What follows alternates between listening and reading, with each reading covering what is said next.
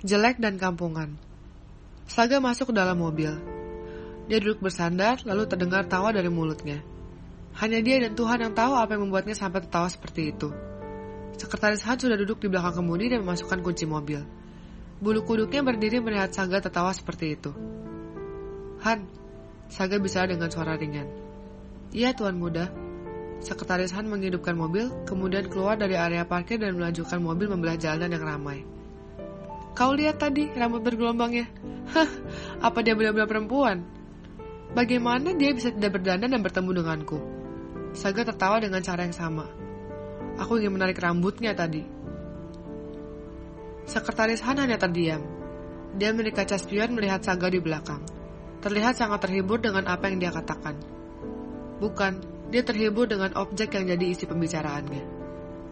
Sepertinya aku suka padanya. Dia bisa tersenyum seperti orang bodoh walaupun jelas-jelas tangannya gemetar. Hah, pasti dia akan jadi mainan yang tidak membosankan.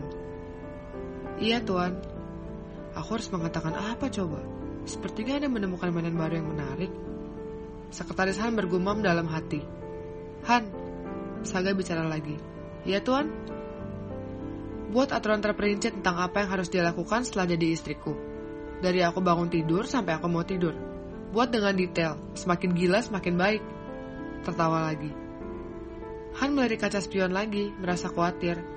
Tuan mudanya kapan terakhir tertawa seperti itu? Pikirnya. Apa ada yang salah dengannya hari ini? Dia benar-benar sangat jelek. Bagaimana bisa dia punya tinggi badan seperti itu?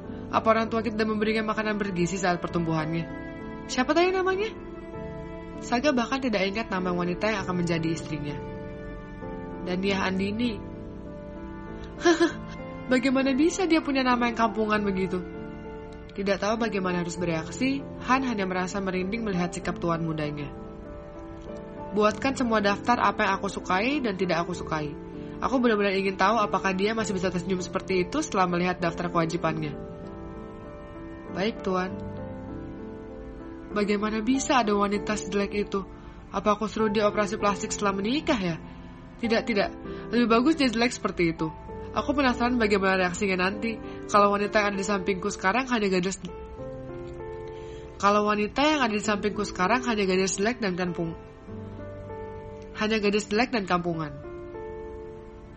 Dek. Dek. Han melirik spion lagi. Suara Tuan Sagu Suara Tuan Saga sudah berubah getir.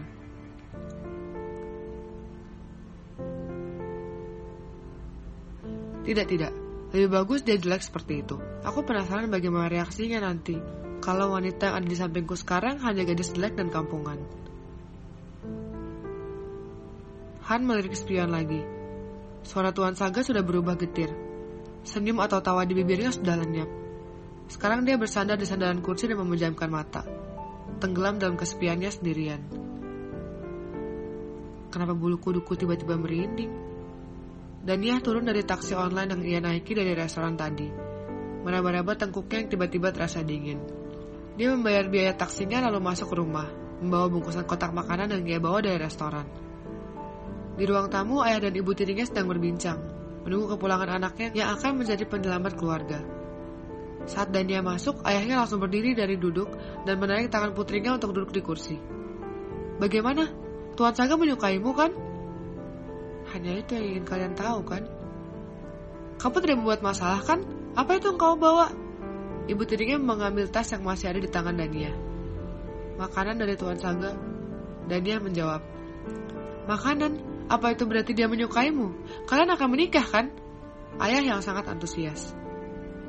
Semuanya berjalan sesuai dengan rencana, ayah.